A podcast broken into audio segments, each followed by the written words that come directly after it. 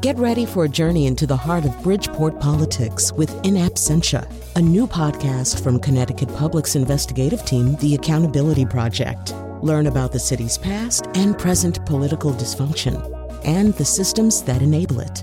Tune in wherever you get your podcasts. Funding provided by Francisco L. Borges and the Melville Charitable Trust. This is Where We Live. I'm Lucy Nalpathanchel. The Russian government has persecuted several ethnic minority groups over the years, so you may be surprised with efforts by Russia at one time to embrace black people from both African countries and America. Senior writer for The Root, Terrell Jermaine Starr, will join us later this hour to tell us more about that history. Now, we're talking about Russia today because of the centennial of the Russian Revolution. Coming up, we'll hear about a specific area of Connecticut where Russians settled after fleeing communist rule. Are you a descendant of Russian immigrants? What are your thoughts on the Russian Revolution of 1917? How do you view the country today? You can join the conversation 860 275 7266. Email where we live at WNPR.org. And as always, find us on Facebook and Twitter at Where We Live. First, let's learn about what happened in the lead up to the revolution in 1917. Joining us by phone is Ian Frazier, Smithsonian contributor and author of Travels in Siberia. Ian, welcome to the show. Thanks for having me. Uh, first off, where did you become interested, or when rather, when did you become interested in Russia and the history of this this nation? Well, it's just uh, something I've been interested in all my life. Uh, when I was really young, uh, I just uh, it was something that fascinated me. Uh, I was six years old when Sputnik went up, and uh, I think uh, my father. Uh, I just remember my father taking me out on the front lawn of our house in Hudson, Ohio, and looking up in the sky and seeing this little light go across the sky and and uh, just imagining this world that's on the other side of the world, that's on the other side of the Iron Curtain, that's just the other side, like the other side of the mirror, mm-hmm. and it's just always fascinated me. When did you first travel there?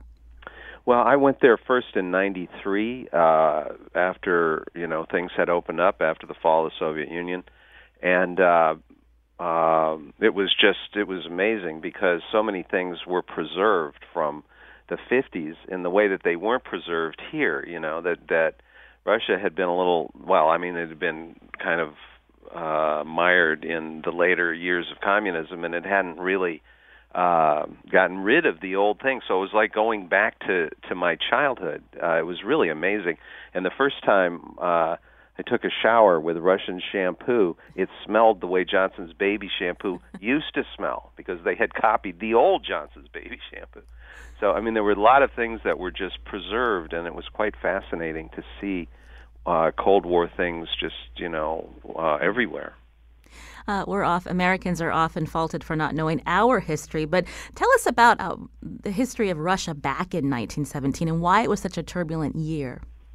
Well, Russia had been, it was a place where lots of problems had been left unsolved for centuries, really. And uh, uh, that was when a whole lot of things that had been just simmering kind of came to a boil. And, and um, uh, things like uh, how to divide the land up. The peasants had been freed, the serfs had been freed in 1861 but there had been no disposition really of the land so they were kind of it was kind of almost like you know they the the landowners no longer had responsibility for them uh, and yet the serfs didn't uh, ex serfs didn't have land. So that had been unsolved forever. Russia had been uh, industrializing uh, and it just was a much more it, it was a society that was trying to modernize and it had an ancient autocracy or not ancient but 300 and some year old autocracy in the czar that was just not well adapted to to what was then mod- modernity. So there were just uh, there were pressures that that um, built up and and um, there were very ill-advised moves to repress these uh, uh, these popular movements, and and things blew up.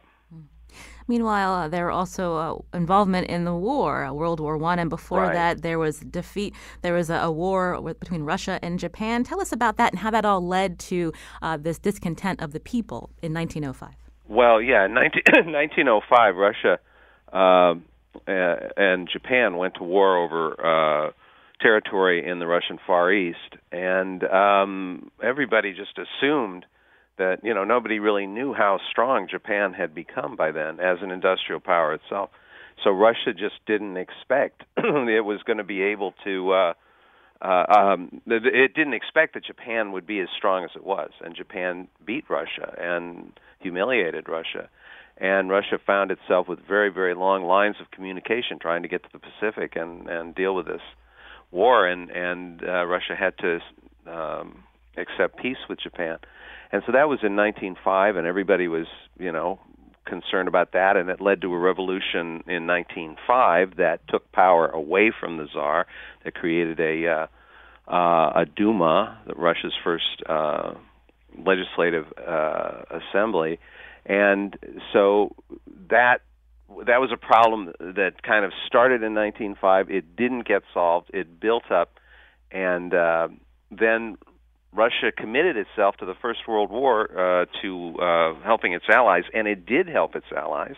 Had it not been for Russia, the Germans probably would have taken Paris in the first or second year of the war. But Russia threw its troops into the battle on the Eastern Front and uh, lost millions of men. And uh, to what gain? Nobody in Russia could really explain why they were there, other than out of uh, loyalty to their allies. So uh, people were, you know, it was a brutal front. It was a horrible war, and the soldiers just decided they really didn't want to fight in this war anymore. So, so that was another big factor in the revolution. And meanwhile, uh, food was scarce. Was this the beginning of the anti-czar sentiment?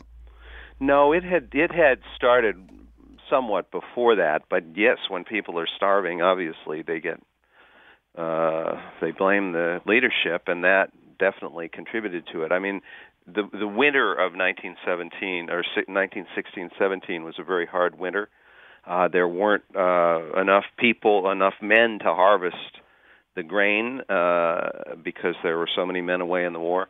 Uh, there weren't enough train cars to bring it to uh, to the cities because uh, the trains were also being used uh, on the front, and there weren't uh, enough people to to deal with that, and it was a cold winter, so people started having real serious shortages uh, of bread, and and it really started the 1917 revolution. Really started as a revolution of women marching on bakeries, you know, and marching and just chanting "Chlieb," bread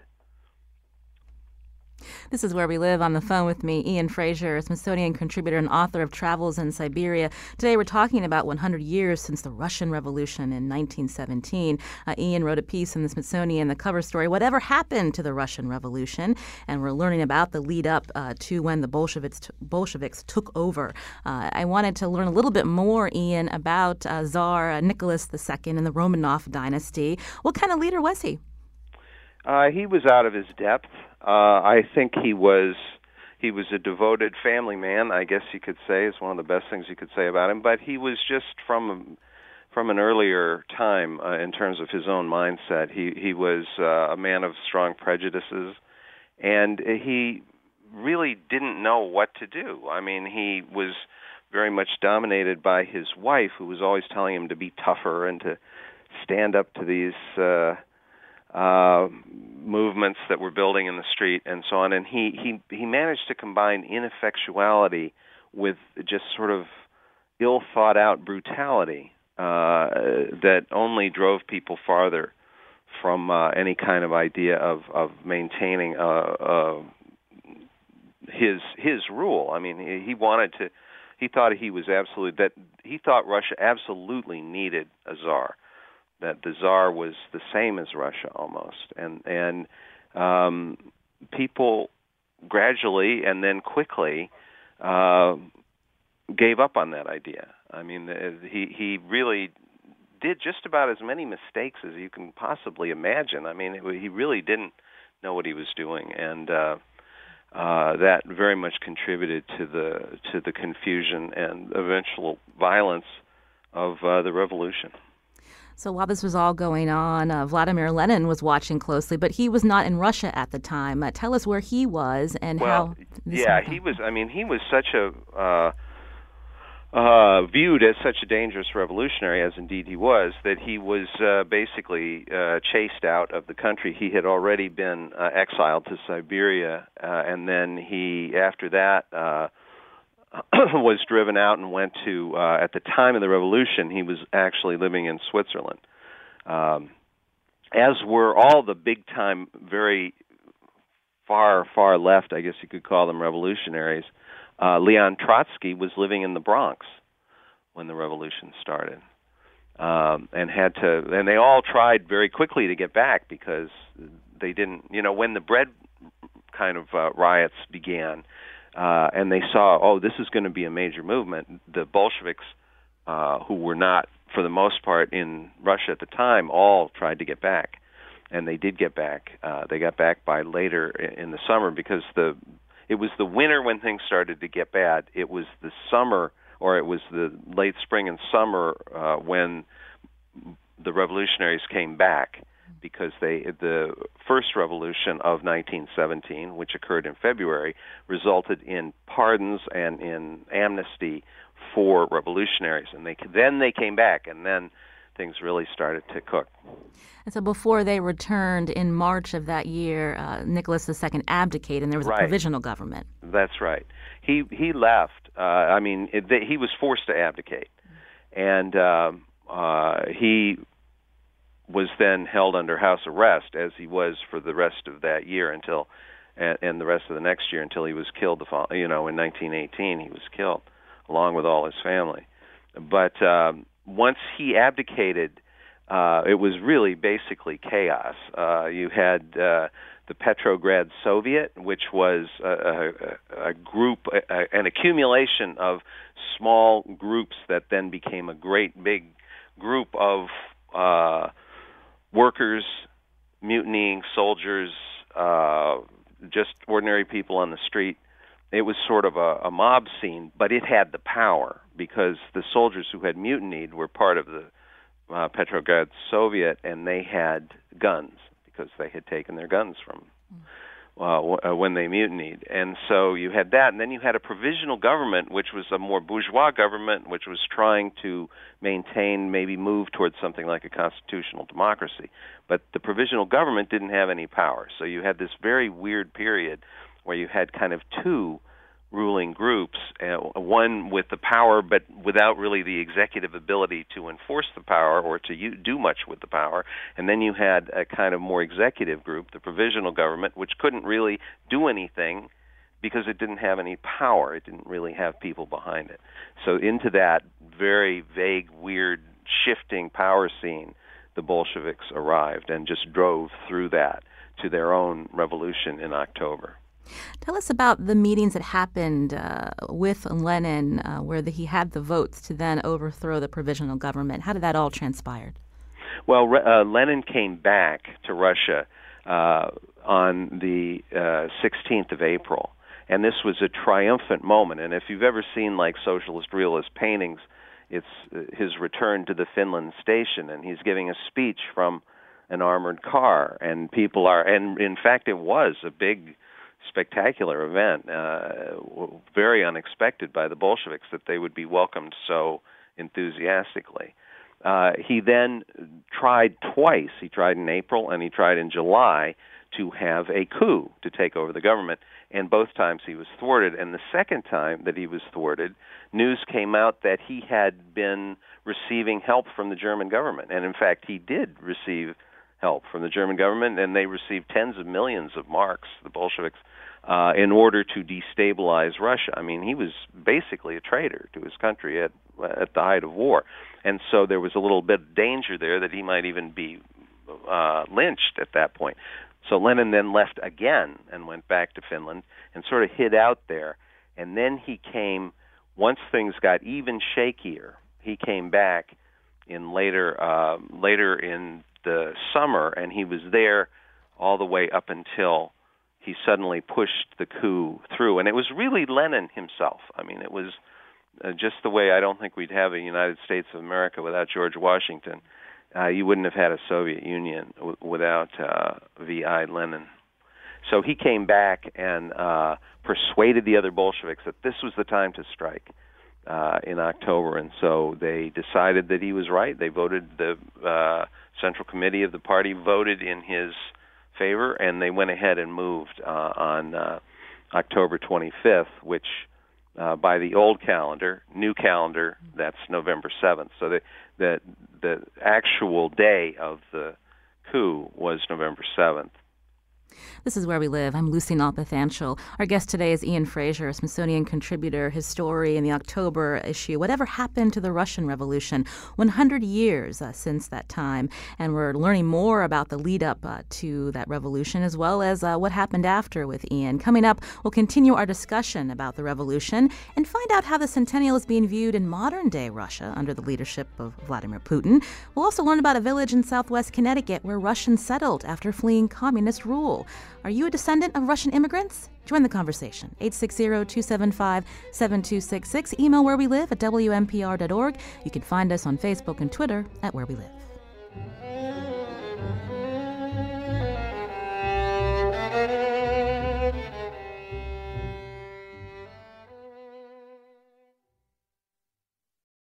This is Where We Live. I'm Lucy Nalpathanchel. Today we're talking about the Russian Revolution in 1917. With us by phone is Ian Frazier, Smithsonian contributor and author of Travels in Siberia.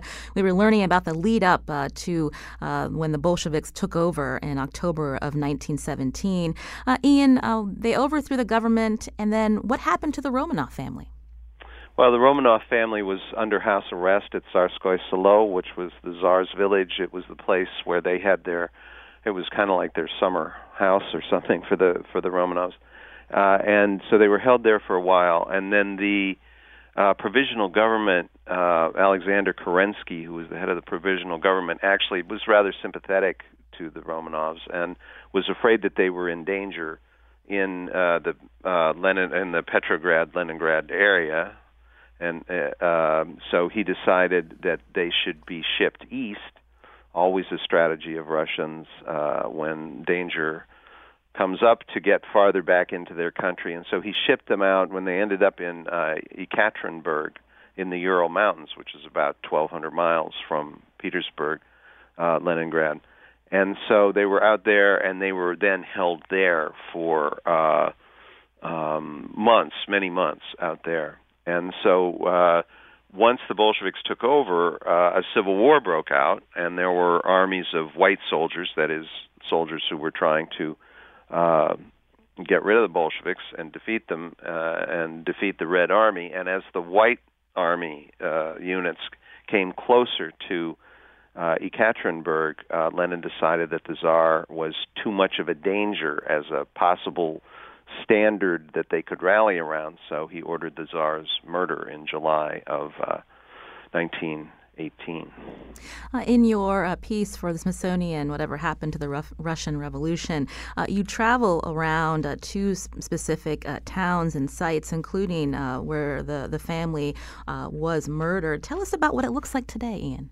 Well, it's it was amazing to me because I had driven across Siberia for that book, Travels in Siberia, and when I was in Ekaterinburg uh, the first time, I went to the site where they had been killed, and it was a mansion. Uh, they were staying in this mansion in uh, Ekaterinburg, and the mansion had been torn down, so there was nothing there but just this blank lot. It was just like gravel and bulldozered and nothing. And when I went back in March of this year, uh, there is a five-story church, the Church on the Blood, it's called, a big and quite I think, beautiful uh, Russian Orthodox church on the site of this mansion, and it's a very elaborate church with many gold domes. If you know what Russian churches look like, you can picture it maybe. But it was as if a genie had just suddenly brought this church because the last thing I remember, this was just an empty lot. And so they have really almost made a cult of Nicholas, and Nicholas and his family are all saints now of the Orthodox Church. They were sanctified, I think, in the 90s. Um, so it was a bit, you know, it's really a dramatic change because when they when they wanted to get rid of the czar back a hundred years ago, people sort of didn't really seem to care very much. I mean, most people uh, looked the other way when the czar was killed, and uh, uh, now all of a sudden, or not all of a sudden, but in the last decades, he has become a saint and an object of veneration. So the Soviet Union was created in later in 1922. How was how would, how did life change for the people there? Well, from people I've talked to, you know, there were uh, just very um, specific changes, like your apartment would become a communal apartment. And uh, you know, if you had a nice apartment with five rooms in Moscow, well, you would find out you're living in one room in Moscow, and you have people living in in other uh, parts of your uh, apartment, and, and your building has now got five times as many people in it. I mean, just for one specific kind of change. But um, early on, the way things changed was that there, you know, there was a civil war. So a lot of people were often fighting in the civil war. Uh, people would end up in the Red Army and fight all over. There were battles all over Russia. Uh, and it didn't really end until uh, the early 20s. Finally, uh, the the country was consolidated under Soviet rule. So um, uh, you know that that was a change. I mean, it was a change that they got out of the war, which was an enormous change. They were no longer fighting. They had given up uh, all kinds of their own territory to the Germans in the uh, Treaty of Brest-Litovsk, and then the Germans lost. So they got all that treaty, all that land back, everything that they'd conceded to the Germans. They got back, and they hadn't continued to fight, but they benefited by the end of the war. So at that point, Lenin looked like a genius because at first the treaty looked very, very bad for Russia, but it ended up with them actually increasing the size of their their country. So.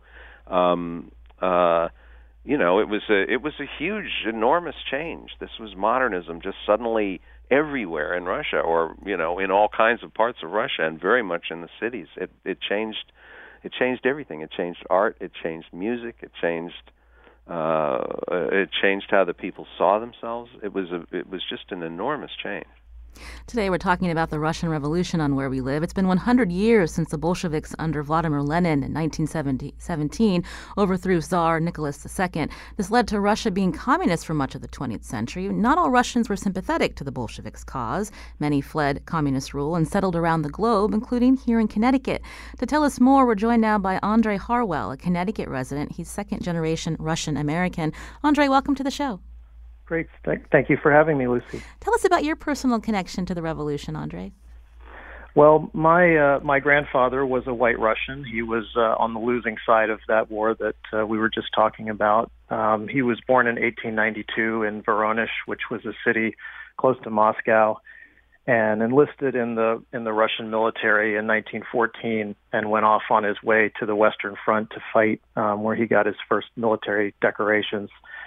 Um, he came back to St. Petersburg and and uh, went to officers fin- finishing school, and he became an officer in the military just in time for the revolution, and joined the White Guard, and fought in the Civil War until 1920, um, when he was evacuated from Novorossiysk in the south um, to Serbia, where he spent the time between the wars um, in Yugoslavia, eventually making his way to Berlin uh, where he met my grandmother, and then ultimately coming to Ohio and then New York, where he settled until he died in 1969. Mm. Um, as you were growing up, what did your parents tell you about uh, the revolution? Well, it was it was interesting for me because I, I actually grew up in East Tennessee, really in isolation from um, from any other Russians of the White Russian colony. Um, but my grandmother lived in New York, and you know we would go to her house, and she had a, a, a painting of Tsar Nicholas II on the wall. And there was a lot of talk always about um, about the revolution, about being Russian. My grandparents um, spoke Russian. My mother spoke Russian and, and taught Russian in universities.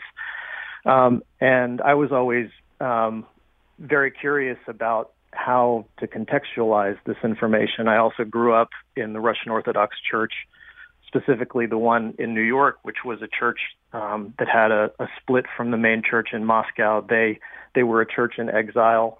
They felt that the the um, the dogma of the church was being polluted by Stalin, who had some control over the metropolitan in Moscow and they therefore split off and formed a church called the Russian Orthodox Church outside Russia, which first formed in Europe and then eventually in New York.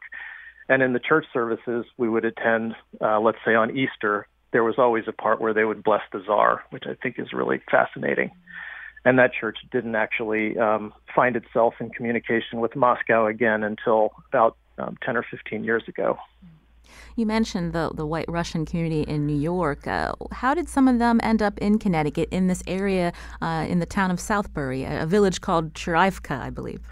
Yeah, it's a really interesting story, and um, you know, just to contextualize this, this I started looking at Churaevka um, about 15 years ago when I was a grad. Oh, it looks like we lost. Uh, we hello, are you still there? Oh, okay. Well, hopefully we can get him to call uh, Andre to call back. I'll go back to Ian Frazier again, the Smithsonian contributor uh, who has written about the Russian Revolution in the October issue. Uh, we heard um, Andre talking about this white Russian community. Uh, I'm curious. He mentioned Stalin, so let's back up a little and talk about um, um, what happened to Vladimir Lenin that allowed Stalin to then uh, enter into power. Ian. Well, Lenin um, I think went through quite a lot. Believe it or not, it was hard on Lenin doing all the, the, you know the revolution. I mean, that was what his wife said. Um, uh, she said that he had just you know thrown himself into it so much that it, it damaged his health. So Lenin uh, became ill uh, in the uh, 20s, and I think he died in 24. And uh, when he died, uh, by that time Stalin had really established himself. Um, this was a situation in which power was uh, centralized, and uh, Stalin was someone very skilled at uh, getting power and uh, increasing his power. So that by the time Lenin died, uh, Stalin was firmly in power, and he remained in power until he died in uh, 1953 or 54. Uh, Stalin was, uh, you know, the uh, absolute dictator, and um, and that was a weakness. I mean, that was the problem with Bolshevism, and that was the problem with the Communist Party was that it it was a place where power was increasingly. I mean, it was just centralized and centralized and centralized. Even in Marxism, the idea is there will just be a few enlightened people that will be able to, you know, um, uh, direct the revolution and and direct the the what happens after the revolution, the the uh, you know, the socialist state. And so Stalin was at the center of that. And Lenin was dead, but he was still visible because he was his body was preserved and put in his tomb in Red Square. And if you wanted to go see Lenin, who was almost like the deity, the secular deity of socialism and of of the Soviet Union, you could go and see him. And you can, I believe, it's even possible still to see him today. Mm. Have you gone there? Yes, I did. when I first went in '93, I stood in line, and I went and looked at Lenin, and it really was amazing. It was amazing to see uh, Lenin and then read about Lenin because when I would read a description, for example, the great American writer John Reed wrote what Lenin looked like, and I could say, "Yeah, you're right. That is what he looked like," because I saw him. You know, it's amazing. Uh, it was just to to go in and there's there's the guy that did all this, Lenin, preserved in his tomb, and it was a uh, just such a bizarre thing. I mean, uh, very, you know, in America we're we're founded on an idea, uh, but but the, the Russia is a much more animist country. It much more it it it believes in like physical the the con- the conjunction of physical and spiritual things, and this this mummy, this body was actually like this is Russia almost. You know, this is the Soviet Union. Look, here he is in his suit lying here. It was mm. quite strange. I think our other guest is back with us, Andre Harwell, a Connecticut resident, second generation Russian American. Andre, can you hear me? Yes, I can hear you now. Sorry about that. Oh, no problem. So we were talking about uh, this this village in Southbury known as Churaevka and how you learned about it. So tell us again. Yeah, so um, I was a graduate student at Yale, and I became very interested in looking at the colonies of the first wave of Russian emigres, of which my family were part. Um, you know, these were all of the white Russians who had left through um, through the south uh, and through Vladivostok, and first they made stopovers in places like Shanghai and Harbin. Some of them went to Paris, some went to Yugoslavia, uh, some to Berlin, and then eventually uh, Africa, Argentina, South America. So they, this was really a worldwide diaspora. But Churaevka was a little bit different than some of those other communities. It was not necessarily imagined as um, uh, a kind of natural agglomeration of um, of people in the diaspora at the beginning. The story really begins with Leo Tolstoy's son Ilya, who was also an author like his father, who came to um, New York in 1917. He was probably one of the very first refugees arriving in New York. And as an author, he worked with um, a translator who lived in Southbury, Connecticut, the sort of suburb of Waterbury. And the story goes that um, Tolstoy was one day driving along a country road on his way to see the translator and pulled over and took a walk through the woods. And at the time, the woods were filled with birch trees, which of course are part of the imagery of old Russia. And he imagined himself um, back in Russia, Russia at Yasnaya Polyana, which was his father's hereditary estate, uh, where War and Peace and Anna Karenina had been written. And so he decided to to buy an acre of land there and build a house. And uh, a year or two later, he bought another hundred acres from a local farmer named E.G. Scoville. Um, so that's how it began. And he would have these kind of gathering soirees of uh, cultural producers at his cabin. Um, and one one year in 1924, um, a guy named Gregory Grebenshchikov showed up on his doorstep. This this was a Siberian author um, who had grown up in the Altai Mountains and had been invited to New York um, to teach in something called the Master Institute for United Arts, an organization that the painter Nicholas Roerich had established to try to teach this kind of um, new theo-philosophical concept that he was coming up with that had to do with uh, trying to provide peace through cultural production. Uh, Roerich had just arrived in New York, and he decided that what he really wanted to do was to try to produce a cultural colony in exile.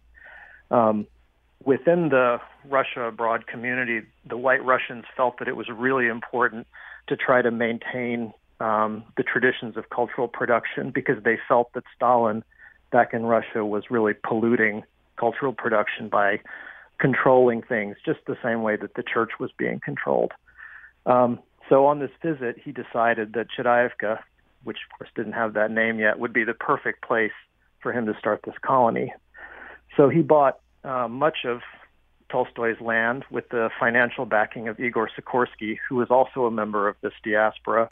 Sikorsky, of course, would um, subsequently invent the helicopter, and his factory was in Stratford, Connecticut. Um, and the next year bought another 100 acres from E.G. Scoville to establish um, this sort of cultural colony. Um, and Andre- he laid out 125 lots, and uh, he used his friend Dunajev um, to lay out those lots, and eventually established a printing house in his own um, garage there, which was supposed to produce cultural documents um, and literature related to Russia. Can you describe uh, what the village looked like and what's left today? Sure. So by the 30s, um, by 28, actually, there were only eight, eight, houses that were built there.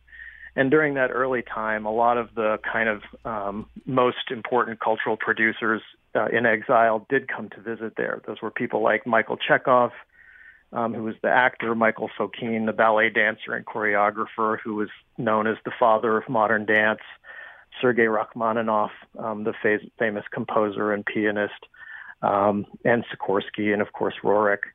Um, but by 28 or 29, there were only eight houses there, and the depression hit, and really building stopped. Um, but during that time, um, decided to build what was the most visible element of the village, and it's the thing that you first see when you arrive there. So coming off of the state road, you sort of come to an intersection of three streets, and down and to the left is this chapel, the Chapel of St. Sergius. Um, the chapel is really interesting. It was built to a design um, of a painting that Roerich had done while he was traveling in the Altai Mountains, which is where um, had grown up. And it depicts St. Sergius as the builder. So he's standing in the woods and he has a hatchet and he's chopping the branch off of a tree. And in the background is this small chapel. It's a kind of cubic building with a steep roof and an onion dome and a three bar cross. And the chapel um, in Churaevka is almost identical, except rather than being rendered in clapboards, it's rendered in fieldstone, which was obviously forged around the site.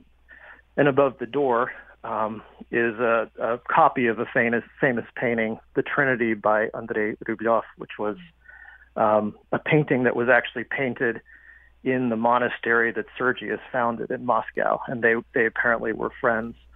So Sergius has a lot of different meanings. Um, he was the patron saint of Russia for many years. And the story goes that he told Dmitry Donskoy, this was in the 14th century, um, that he should uh, he should take off the, the Tartar yoke. The Mongols then controlled Russia, and that he should try to consolidate um, the lands around Moscow into a united nation. And with his blessing, Donskoy went out and he beat the Mongols. Mm. And so that's the kind of modern founding story of, of Russia as a nation. Um, but the other part of it, which I think is probably more pertinent, is that um, Sergius went out into the woods and he wanted to commune with nature in order to, you know, find himself close to God. And a group of of uh, of hermits went with him out into the woods. And I think Grebenshchikov, in some ways, liked that story because he liked to imagine himself going off into the woods mm. and creating this hermetic colony where cultural production could happen um, sort of, uh, you know, outside, w- away from the pollution of the cities and away from the kind of politics of the world. You've been listening to Andre Harwell, a Connecticut resident, second generation Russian American. Tell us about the history of Churaevka. Uh, this was a village in the, near the town, in the town of Southbury. I wanted to take a call now as we talk about uh, 100 years since the Ruf- Russian Revolution. Uh, Gregory is calling from Winsted. Gregory, go ahead with your question. Hi, uh, I'm glad Andre's on the phone, Lucy. Um, I'm just wondering, Andre, what do you think about the religious aspects of the Russian Revolution, given that so many of the top Bolsheviks were Ashkenazi Jews? Could it be reviewed as like a, uh, and, and also the amount of people who were killed in the revolution? I'm just wondering your thoughts on that, Andre. Uh, you know, I'm not sure I have a really good uh, answer for that. Um, uh, you know, I know the White Russians were primarily Russian Orthodox, and Orthodoxy was, of course, the the primary religion of Russia at the time. The Tsar as a monarch was al- almost a deity within the religion. Um, but I'm I'm not certain. I'm not a historian of, of the revolution. Maybe. Mm. Well, let's go to Ian Frazier, who's a Smithsonian contributor, author of Travels in Siberia. Ian, do you have an answer for our, our caller about the influence of the Ashkenazi Jews? Um, I had no idea they were Ashkenazi Jews. Mm. I mean, I uh, I knew that uh, many of the Bolsheviks were Jews, and I know that, of course, they were all very anti-religious, but I I didn't know. Uh, apparently, there's a book out that talks about Bolshevism as a religious cult, as almost like a, an apocalyptic cult. But um, uh, and and apparently, the book explains the later deaths as uh, you know the failure um, of this um, uh, apocalyptic cult to produce what it had said it would do. I mean, it was supposedly there was going to be world revolution, and uh, it was uh, you know like a utopia was was uh, just over the horizon. And when that didn't happen, you know somebody had to pay, and so there were all these uh, millions and millions of deaths. But uh, I, I didn't realize that they had that. Uh, that in common. I, I, I, had never heard that. Unfortunately, we only have a, a couple minutes left, but I wanted to ask you, Ian, uh, before we run out of time, because we're talking about 100 years since the Russian Revolution, how is this centennial being viewed in Russia today, if at all? Well, it's not a, a, a national holiday as it was for the uh, during Soviet times. So it's going to be more like um, it's called National Unity Day. It actually celebrates a very different holiday that goes all the way back to the 17th century. Uh, so it's um, basically it's being uh, it's not being celebrated. It's something people are talking about and thinking about. But uh, if you go back 50 years at the half centennial, it was a huge deal and it wasn't just a huge deal in Russia; it was all over the world. I mean, it's certainly in America. You know, Time, Life, uh, Newsweek, NBC did a special on it. It was part of everybody's daily life practically in in 1967, and nobody back then would have ever imagined that. Uh, in another 50 years, it would go by with without any uh, without any celebration. It would be something to discuss, and that's what it is in Russia. I think there there are lectures and there are you know um, publications, and you can go online and see what happened every day in 1917. There's a website where you can do that, but they're not. They're not. It's not a celebration, and it was a huge celebration uh, when the Soviet Union still existed. This is Where We Live. I'm Lucy Nalpathanchel. I want to thank Ian Frazier, Smithsonian contributor and author of Travels in Siberia. If you have a chance, uh, pick up the Smithsonian October issue. Uh, is a really fascinating, uh, in depth article that Ian has written for the Smithsonian on whatever happened to the Russian Revolution with beautiful photographs as well. Thank you, Ian, so much for your time. We appreciate it. Oh, I was happy to do it. Also, Andre Harwell, Connecticut resident. He's second generation Russian American. Uh, absolutely. So happy to be with you today. After the break, we'll learn how Africans and blacks from America were attracted by the promises Bolsheviks made, including the promise of a nation where everyone would be treated equally. You can also join the conversation 860 275 7266.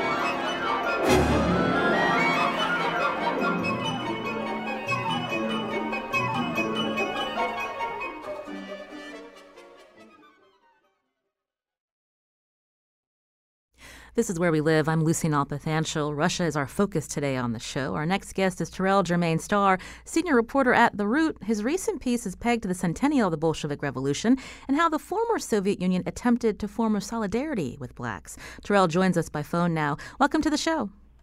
Thank you. Uh, we only have a few minutes, but I'm curious about when your interest in Russia began, Terrell.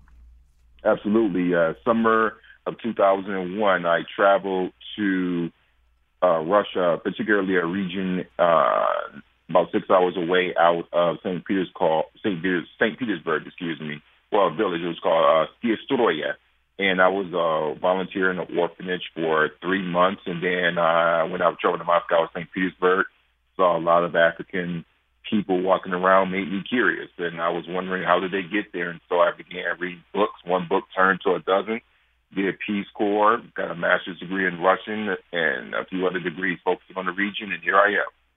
Uh, in your piece, you write the Kremlin was eager to exploit Western imperialism in Africa and the U.S., where colonization and Jim Crow were the rules of the land. Tell us about the tactics used, and was the USSR successful?